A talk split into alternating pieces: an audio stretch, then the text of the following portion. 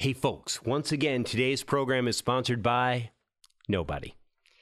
That's right. But this week, actually, it should be sponsored by Arris. And you've never heard of Arris. It's A R R I S. I had never heard of Arris either.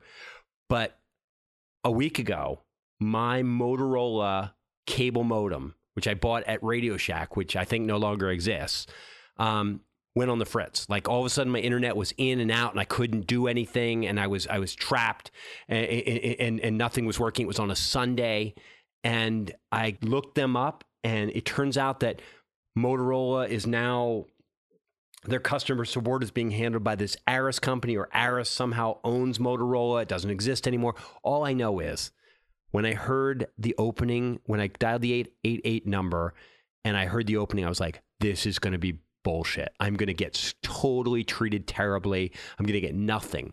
But instead, the most intelligent sounding, thoughtful, easy to understand woman came on the line. This very smart woman who sounded like she was around the corner. And she walked me through a fairly technical rebooting of my modem, and it worked. And she was nice. I'm a huge fan of Arris right now. So, and again, I'm hoping that like everybody's going to go out and call Arris and go like, "Oh my gosh, I heard about you guys through Bart's podcast," and they'll call and say, "We we, we really do want to sponsor your podcast because." Again, this is a podcast in search of sponsorship. But since we don't have it yet, let's get on with the show. You're listening to Humanize Me with Bart Campolo.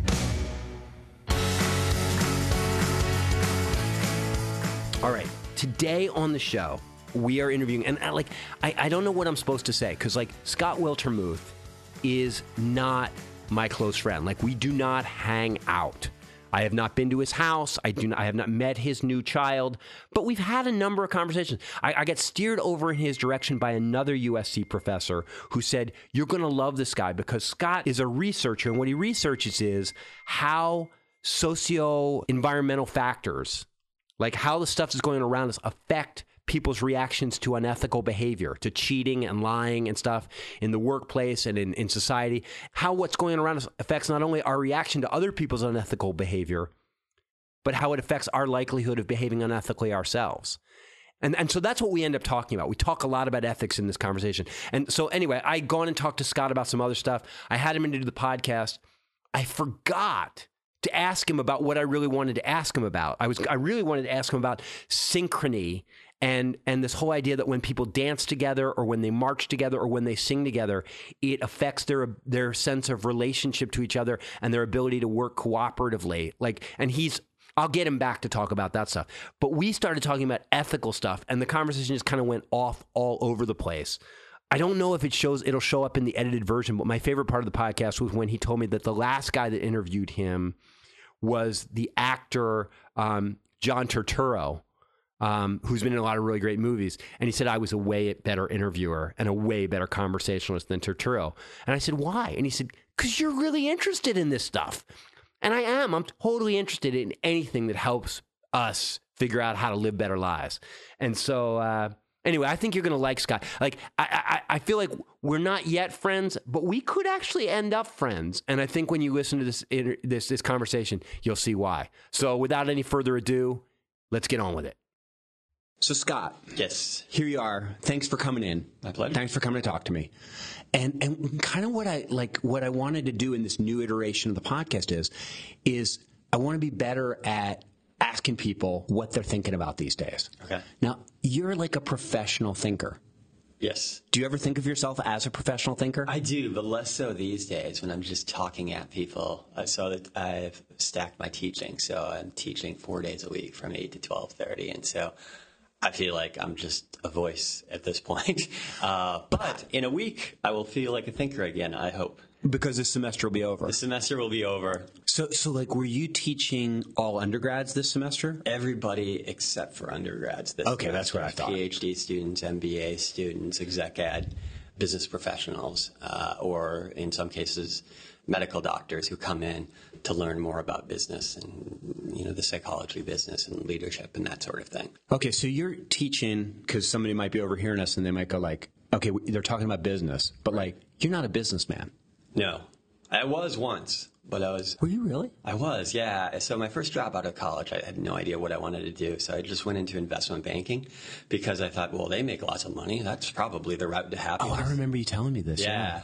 But that was a really poor fit, and, and I knew it in about six weeks. Uh, as did the company, and I lasted 14 months. And then went from there to uh, airline strategy, working for US Airways and getting to travel the world. And then over time, I just spent a lot of time thinking about what really intrigues me, and is how people think, uh, how they make decisions, what leads us to behave unethically or ethically. And so I found my way eventually into academia. So you started doing businessy kind of stuff like U.S. Air stuff and everything, Yeah. and you're interested in the why people do what they do. Exactly. So for me, the most interesting part of that uh, job, aside from the people who were fantastic, uh, was thinking about okay, well, why would people want to travel from Providence, Rhode Island to Denver? Like, what sort of links would there be between these two cities? Unfortunately, that's a pretty small part of the job because you have a whole set of numbers and they'll, they'll tell you, like, well, it doesn't matter why they're doing it, just this is the number of people Yeah. doing it, so move on. But but eventually, like you were like, I want to know why people do what they do. Absolutely. Yeah, absolutely. If you're at a cocktail party and somebody says, "What do you study?" How do Yeah. you like? You don't say business, do you? I say the psychology of business. The psychology of business. Which probably makes them think that I'm a therapist, but I'd be a terrible therapist. I'd be like the least sympathetic. Um, maybe not the least sympathetic, but I'd be. You're more of a pathologist, like you're like, what's going on there? Yeah. Why are people doing that? Right, exactly. Like if we're making the wrong decisions, if we're making decisions that don't lead to long term happiness, why are we doing this? So that we can do things and, and take Sort of engineer Yeah. companies or engineer social s- Environments. environments to make to make pe- like. And if you said if somebody said to you like, "What's your goal?" Like, I want to engineer social environments to make people be good. Yeah, that is a pretty strong goal, uh, actually. For me, curiosity drives a lot of this. Uh, and just as I think there are people who are probably better qualified to be therapists, I think there are people who are better qualified to implement the, or maybe even engineer some of the social To do policy. Yeah, to do policy, exactly. Because there are people who get really enthused about that, and I'm super happy that those people are out there. I just want to learn. Basically, if I could design my perfect world, I would study things that would lead to a set of recommendations to make the world a better place, and then I.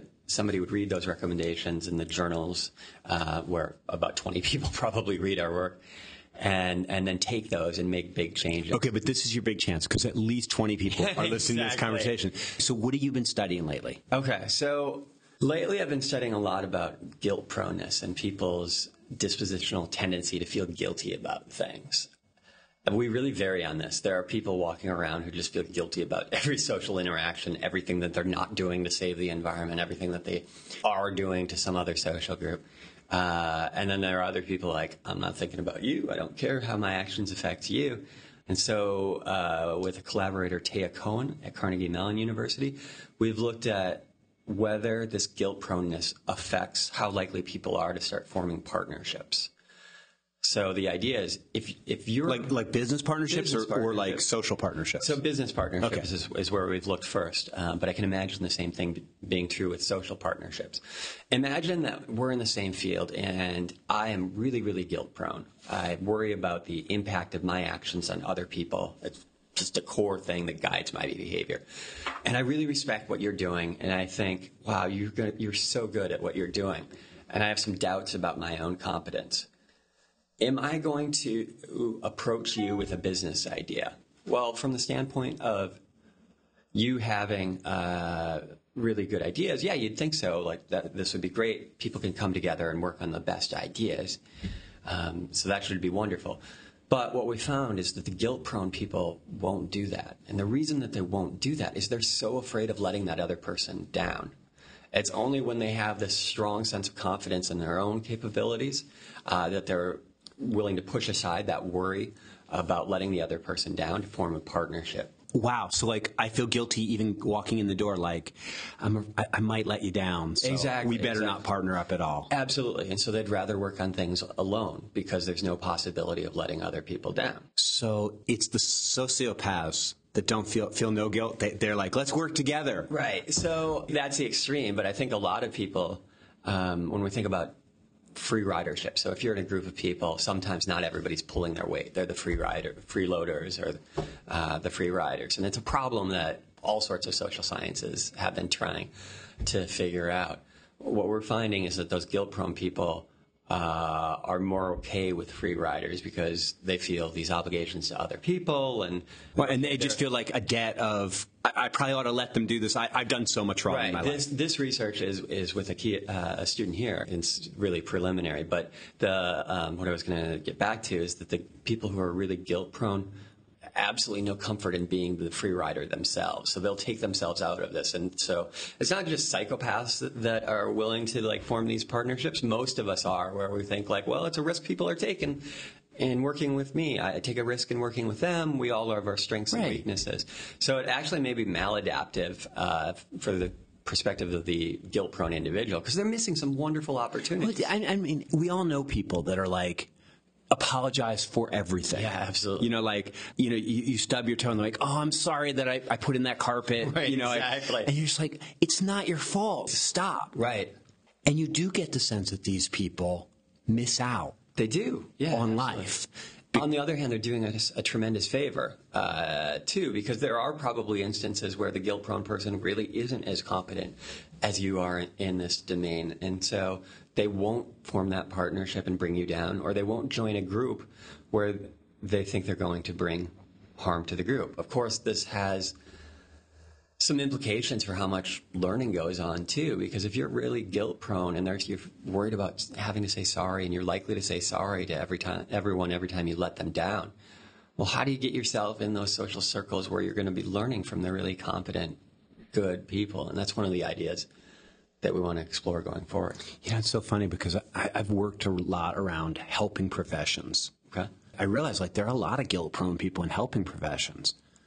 And that may be why they go to helping professions because like I'm going to be working with people who are below me. Right. And so I'm probably not going to let them down.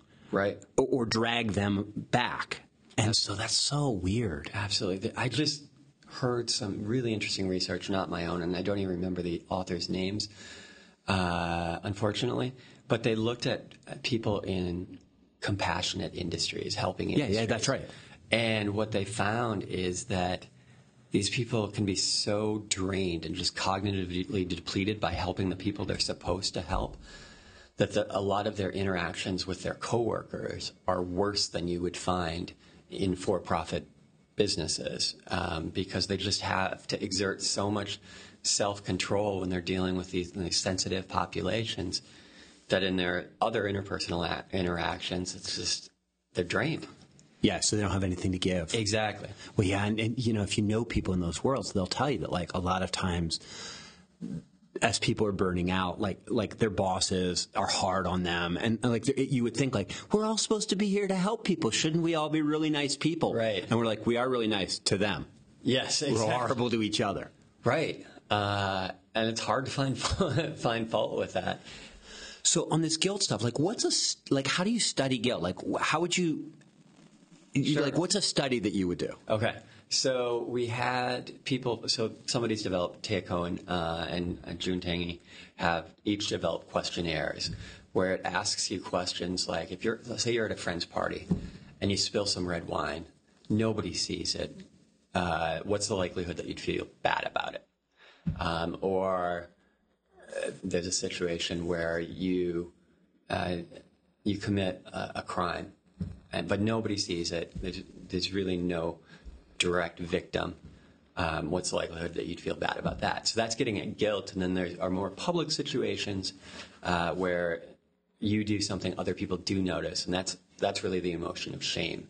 Uh, and guilt and shame, well, we kind of use these we use these words almost interchangeably in everyday parlance they are distinct in that guilt leads to a set of behaviors that yeah it's about the self. Guilt's internal? Guilt's internal yeah. And shame is like i'm worried what you think of me. Yeah that's said really well. Exactly. Oh wow. Exactly. And they lead to different behavioral uh, tendency. Guilt leads to repair. So i want to fix the situation. I feel guilty. I brought you down. What can i do to make this up to you? Shame leads to social withdrawal. I want to hide. That's it Yeah, that's it exactly.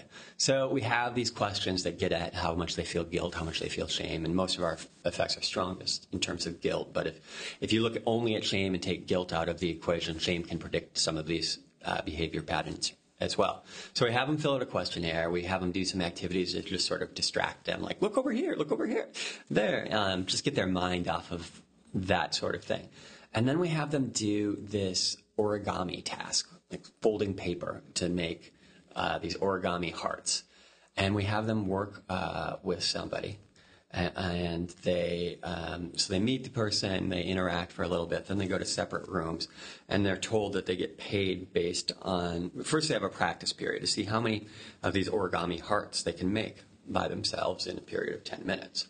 Some people are really good almost no one's really good. But um, every once in a while, I'll get somebody who's just fantastic. But most people kind of struggle with it because it's a hard task. It's not like origami is one of college students' chief hobbies these days. So it's a hard task. Um, we give them false feedback about how their partner did. So uh, we generally tell them like, "Oh, your part- you got three. That's great. Your partner uh, made seven. Uh, please choose one of these payment plans for this next 10 minute uh, period, we'll actually pay you based on how much either you or you and your partner make. If you choose you and your partner, it'll be an average sort of thing. So if you make three and, and she makes seven, uh, we'll pay you for five. Um, which Right. do you choose? And the people who aren't so guilt prone say, yes, let's do that five option. I want more money. Uh, and it doesn't matter to them so much that the partner is going to learn earn less money in that scenario. But the people who are guilt prone say, no, no, no, let's just each be paid on our own output. I don't want to have to worry about this other person. So are like are more people like it, like are more of us prone to guilt or are more of us prone to like selfishness? And more of us are prone to selfishness. Really? Yeah. Um, yeah, it's not huge amounts of money, so maybe if we were to increase the stakes, people would get more uncomfortable But, with yeah. this. But yeah, uh, mo- most people are like, yeah, well, why wouldn't I? This is an econ- like I'm in a business school, and that's the other thing to keep in mind. We have business students. Um, Oh, is that who you're doing these come- tests on? Yeah, exactly. A bunch of sharks. yeah, uh, it would be interesting to see what I'd, happens in. a I'd second. love to take it over to the social work Right, exactly. school and see what they think. Yeah, I bet. I bet you would see a much lower rate of you know partnership Yeah, formation yeah. in this. Does it matter how well they know the other person? Like, if you let them hang out a little bit longer, are they less prone to screw them? Yeah, that was our that was one of our hypotheses. We didn't find as strong of evidence uh, for that as uh, I would have liked. So we asked, we asked the MBAs, like your close friends, and like I thought, okay, if it's their close friend, maybe they're going to be thinking more about that person, just as you speculated. But Not I so think there's a countervailing psychology of like, well, my close friend will understand. They'll be tolerant of this sort of uh, behavior. So it doesn't look very different from the conditions where it's just a classmate. Yeah, it's a little bit of a bummer. Yeah. I mean, so, it's like you're studying. So this is the kind of thing you're doing. You're sort of studying how people react, how people work in the real world. yeah, exactly. But in, in pretty controlled settings, and there's a downside to that too. These controlled settings means that I'm not really out in real companies very often, you know, distributing surveys and, and monitoring actual behavior. Uh, and it's a trade-off uh, that I make for the sake of control, so I can look at what causes what. Have you ever heard of a Atul Gawande? No, I haven't. Okay, Atul Gawande is a, is a, a surgeon. Okay. Um, Harvard surgeon. He wrote like when he was learning to be a surgeon. He wrote a book called Complication, which is about the process of learning to be a surgeon. Oh. Which is that like you're not a very good surgeon, and the only way to get good Is practice. Is to practice, and nobody wants you to practice on them. They all want the good surgeon. Sure. But you can't get. And so it was all about like how you develop the intuitions and understanding of a surgeon. But he's just like he's a great writer, but he's also a brilliant dude. So then he wrote this book. His most recent book is called Mortality, and it's about the deci- managed care, aging facilities, the, the conversations that we do or don't have with our families about aging. But the one in the middle was called the Checklist Manifesto. Okay. And in it, one of the things he was trying to do was, as a surgeon, he was trying to figure out how in third world countries and in, and in, and in war zones, how you could cut down the number of surgical mistakes. And it turns out surgeons are like really arrogant people. They think they know what they're doing. So they didn't want to do checklists. But he found that like in airplane cockpits, checklists work, construction sites, checklists work. And so he ended up coming up with this whole checklist thing to do in surgery. But here's the thing that was interesting to me was they would come up with very simple stuff like wash your hands. And then they tried to figure out how to motivate people to wash their hands. And in one of the studies somebody did, they put up a sign that said, washing your hands reduces your chance of getting sick. And it didn't affect behavior very much. But then they put up a, a different sign that said, washing your hands cuts down on the number of our patients who will die of infection. And then people did wash, Yeah. like, they were more prone to wash their hands for other people Right. rather than looking out for their own health. Does that strike you as st- strange? Or are you like, I love it. It's It strikes me as encouraging uh, that people have this level of concern for others that we sometimes over or underestimate.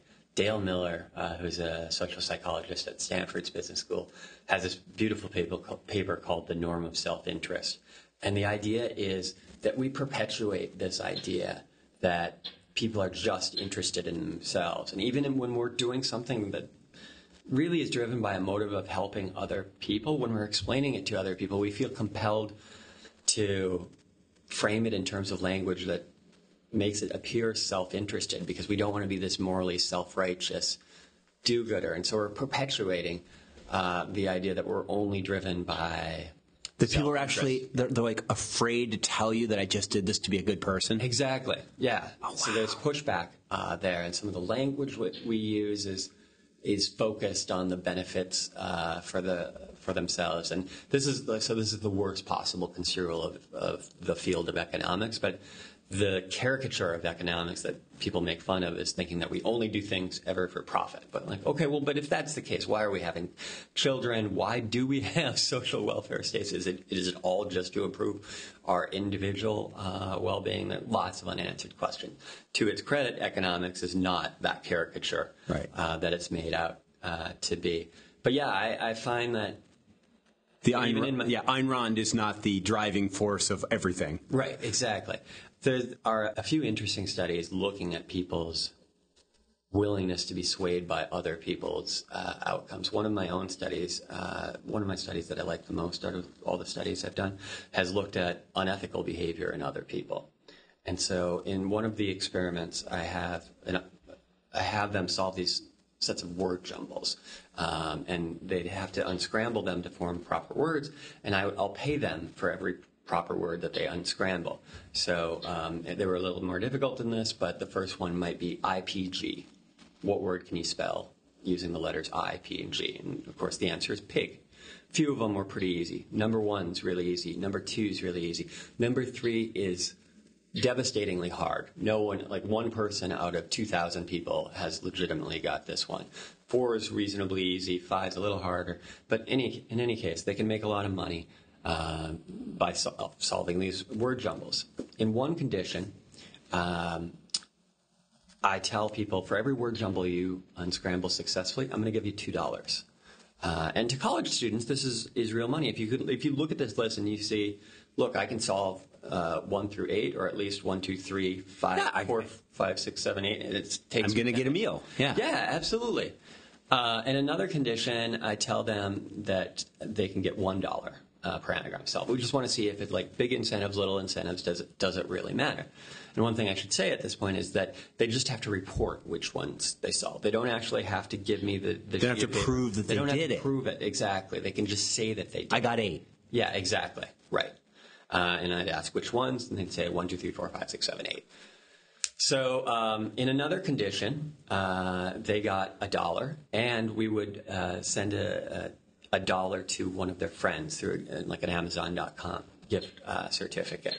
Uh, another condition, they'd get a dollar, and someone they'd never even meet, another participant from an experiment, they wouldn't learn the identity Total stranger, person. yeah. yeah, that person would also get a dollar.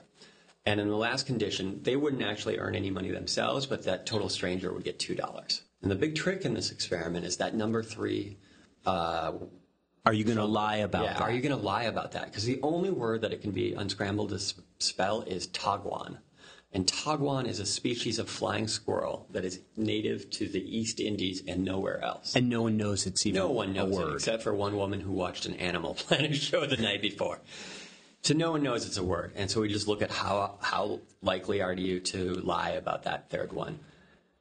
Well, in the uh, self-interest conditions, both the high and the low, uh, so two dollars per anagram or one dollar per anagram, about twenty percent of people said, "Yep, I solved that one." Yeah. Okay, that's a little bit depressing. that That's twenty percent of uh, people. In the self and friend condition, it was almost forty percent. So when you get a dollar and your friend gets a dollar, that's forty percent. But when you get two dollars and you're, there's no mention made of the friend, that's twenty percent. So I'll lie for you. Yeah, I'll lie for somebody else. But we have this other condition, looking at whether they're lie for somebody they don't even Well, I know. lie for a total stranger. It's almost the same as the self and friend condition. So, uh, more than 35% of people in that condition cheated. I'm like, okay, wow, people are being really nice. They're cheating for their friends. They're cheating for this person they don't even know. Is this all about helping other people? There we turn to that last condition where the other person gets $2 and you don't personally get any monetary benefit. That's the lowest rate of cheating. That's like 15%. So it's not just that people want to help. They want psychological cover, camouflage for their own motives. So we'll cheat. Oh my gosh! So like, I'm going to tell myself that I'm doing this to help you. Exactly. But it's really so I can get the buck. Exactly. Yeah. If you don't Oh, and when I don't I'm get that. anything, Yeah. I'm not. I don't really care about you at all. Exactly. Oh my gosh! Yeah, it's a little sad. So, and the implication of This this, is terrible, Scott. Like, are you are you depressed all the time?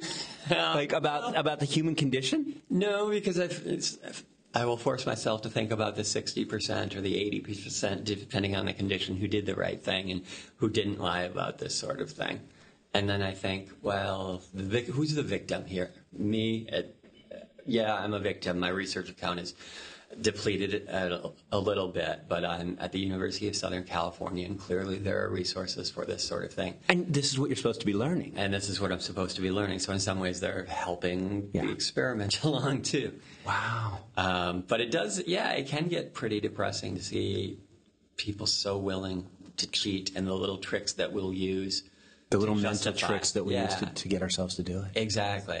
So the way I look at morality, and I'm not, I'm just following on the coattails of lots of other social scientists, is we have this balancing act between balancing our need to see ourselves as good people and then our want to get stuff, like whether that's material stuff or status or liking or affection. And it, it, it's just a fact that if you are willing to take shortcuts, given we can't monitor everything, um, you know, sometimes that's going to work toward your benefit. Do you know why that is? That we need to think of ourselves as good people. Um, it's a great question. So I've read a fair amount of evolutionary psychology uh, on this question, and one of the the more compelling explanations I've heard is that we have this sociometer or sociometer that looks at groups liking uh, for us, and if we're uh, if we're not seeing ourselves as a good person, we're not going to see the group, our social group, is liking us today's society, we may well be able to survive that.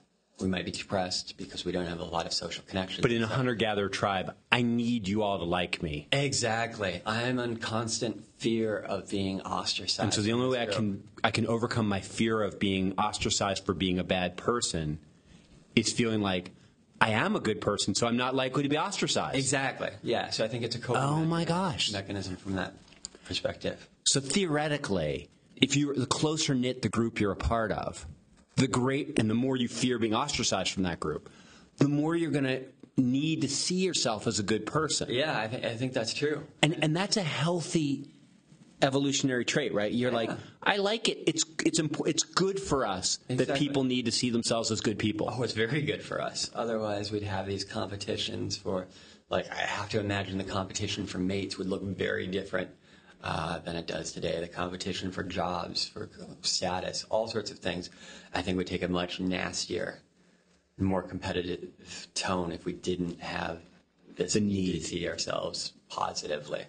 Uh, Maybe one form of sociopathy is when you don't feel that need. Absolutely. You don't care what anyone else thinks Right, of you. exactly. You're not fearful of being ostracized, Right. and therefore you have no need to modify your behavior. Exactly. And then that becomes really dangerous when they can recognize what empathy looks like in other individuals and feign it. Because that's, that's a very useful skill to have. You're not going to get ahead in today's workplace, if, in very many workplaces, if you can't feign some level of emotion because people, people won't feel that social connection. They won't go to bat for you. Okay, let me ask you a pop culture question. Sure. Like, you study all the stuff about what really drives people. Uh-huh. And is there any like is there any movie that you've seen or, or, or, that you go like that's what I'm talking about like that they illustrated this thing that I see do you ever see anything go like that's it so back it's I'm going to date myself a little bit when I was in grad school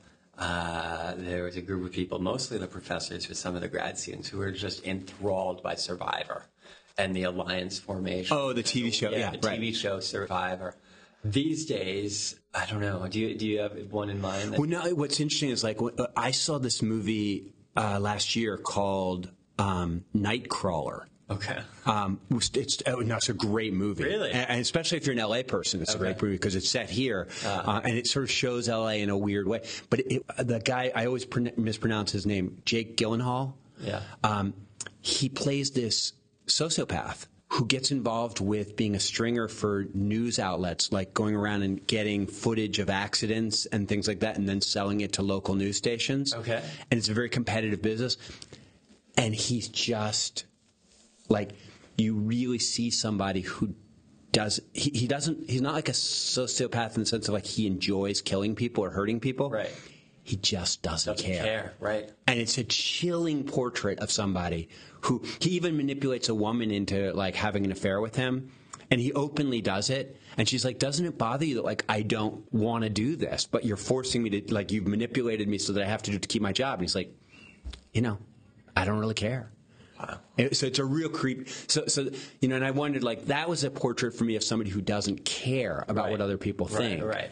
I think it's I think it's much, much less common for people to actually get joy out of doing bad evil. stuff. Yeah. Um, but there's this uh, pretty recent study looking at the number of sociopaths in society. And they found that in society at large, it's about 1% of the people who have this mindset. Like, we may not be able to tell because right. they, if they're socially skilled actors. That's a lot of people, though, when you really think about it. people gets more disturbing when you look at um, top levels of management in organizations. Oh yeah, that, right. Uh, they they score way high. Way high. Yeah, they're like four times the number. So it's four percent. Well, and, and, again, like I saw that Steve Jobs movie. Yeah. Megalomania. And I, I mean, I read that book too. The, I don't. I didn't think the movie did nearly as good a job, but like, there was a clear sense in which his amount of caring about what other people thought was really small. Yeah. Yep. It's I, I, it would be useful at times. Uh, it would definitely be useful at times. I have friends who are so concerned about what other people think and making sure that they're hurting not other people's feelings that I, I do believe they're they're holding themselves back. And, and, what's funny is like when you talk about the CEO thing, like I, you know, you teach at USC, right?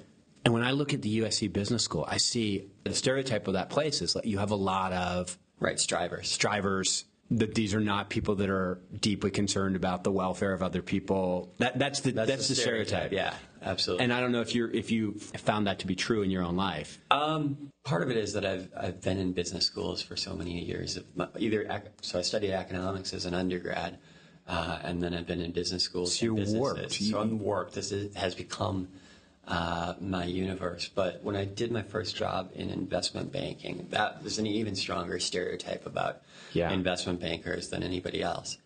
But what I found is yes, these people are linked by their desire to make vast amounts of money, but they're not nearly as one dimensional as people think they are.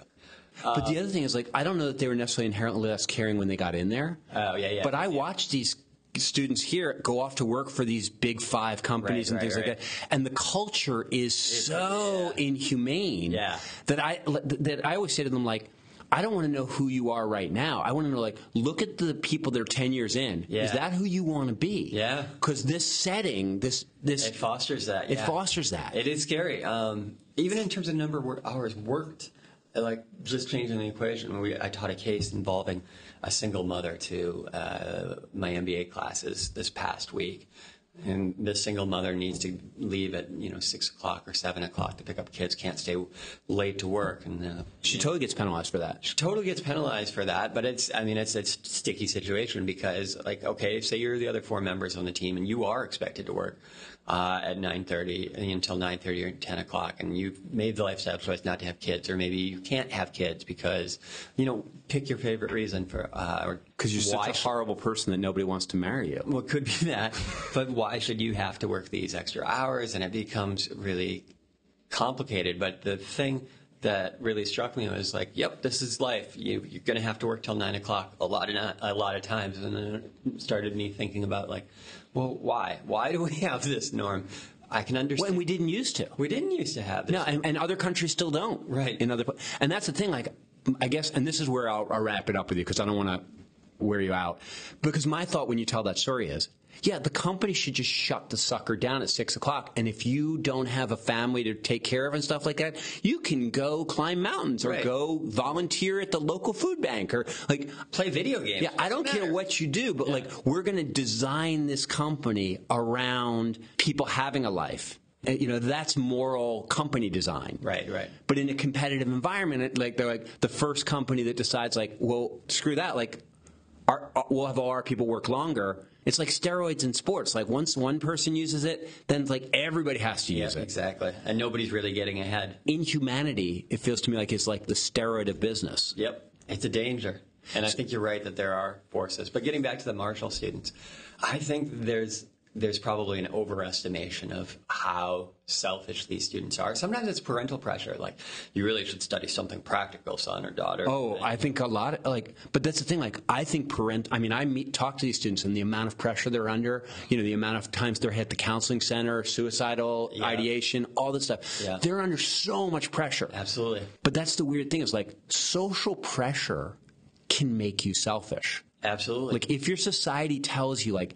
I really don't want you to care about other people. I really want you to care about getting ahead. Yep. They can they can beat that stuff out of you. if you think about where we live, we live in Los Angeles. This is not an inexpensive city in which to uh, live, and so you start to think, well, if I want to be near my family, I have to make lots of money, and therefore I'm going to have to work lots of hours, and I'm going to have to prioritize this. And it's So here's my here's my question for you. My sort of wrap up question.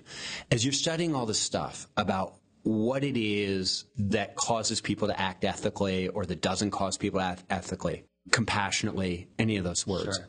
Do you end up thinking that as a, as, as, as a society, we should be trying to make people more empathetic on the one hand, or we can engineer situations where, since we know people aren't going to be compassionate, we put in rules and fix things so that they can't cheat, or like we try to stop cheating. So do you try to make people less prone to cheat, or do you try to create situations that guard against people's natural cheatiness? I, I so I've been more focused on, on creating these uh, situations than modifying their moral character. I think the best approach would be to target both. Have some people really looking at moral education and how how do we get people to prioritize being a good person, valuing dignity and character and courage, bravery, compassion, whatever your favorite moral value is. But then at, at the same time, realizing that people are engaging in this little balancing act between getting what they want and being a good person and make it make systems or situations such that they there isn't that opportunity Temptation. yeah or temptation uh, to cheat or. Yeah, I had a friend who used to lock. He, he used to say, "I'm not going to leave anything valuable in my car because I want to keep an honest man honest." You know, like Makes I a don't, lot I don't want to tempt somebody Yeah, to, do, exactly. to to make the, the reward of doing something wrong so high, Right. That they're more prone to do it. So your your sense is somebody out there should be working on trying to figure out how to make people better people. Oh, absolutely. And we know that uh, we know a lot of the things that are, are great for that. Having actively involved parents who are loving and fostering secure forms of attachment with their children can do great things in terms of subsequent moral behavior and a lack of Yeah, being a part of community. being a part of a religious community or being part of a secular religious community, like a community of people that are commi- connected around a value system. Absolutely. You know, it's funny because like it isn't the pr- it isn't the supernatural stuff that tends to make religious community people act better. it's meeting together. It's Right. reaffirming values on a weekly basis. It's you know ritual and all this stuff. Yep. So wow. So in your own life, has it caused you to change anything about the way you live your life? That's a great question. I think I'll beat myself up more over uh, uh, falling victim to moral temptations more than I would otherwise. I think it's, You're more aware of it. and uh, I think it's probably made me a little better at perspective taking. And just getting into other people's heads and thinking about, okay, how are they seeing this situation? Why are they behaving so radically different? It's definitely changed the way I look at uh, politics on the other side of the political aisle, getting a little more understanding of people with you know extreme conservative views, for example, or even those with more extreme Yeah, did, you, did you read Jonathan Haidt's book, uh, The Righteous Mind? I did, yes. Yeah, th- I mean that's that kind of thing. Like you become more sensitive to like people make these decisions for reasons. Actually, I just lied. I read the Happiness Hypothesis. I haven't read uh, the. I've read parts of the Righteous Mind, not the whole thing, but I've read so much of Jon's work um, outside of it that The idea of like we like the elephant and the rider and all yeah, that yeah. stuff. Yeah, because I think that that's probably the, the most helpful book, especially for me, so- sort of coming out of Christianity. I'm I'm often talking with people on opposite sides of the faith divide. Sure. And they really they really can't understand how a good person would see the other side. could see it the way the other side does and you sort of go like yeah having been on both sides i know that like my core motivations didn't change at all Right, right. my core values stayed the same Right. it's you know and so it is really interesting to realize like we're not rational beings No, we're not. we're rationalizing beings Exactly. we were talking about renaming this podcast, and I think sometimes people like the idea, like the rational, the rational man. And it's like, if there's one thing I'm never gonna, I'm never gonna claim again, it's that I'm a rational actor. Yeah, Fair enough. Hey, thanks so much for coming by and talking with me. My this has been really great. Thank you. All right, we'll talk. We'll talk more later. Okay. Thank you. I hope you liked that conversation. I got more coming at you, and we'll even figure out a way to get my phone to stop dinging when we're talking. All right, talk to you soon. Bye. For more information about the work of Bart Campolo, please visit bartcampolo.org.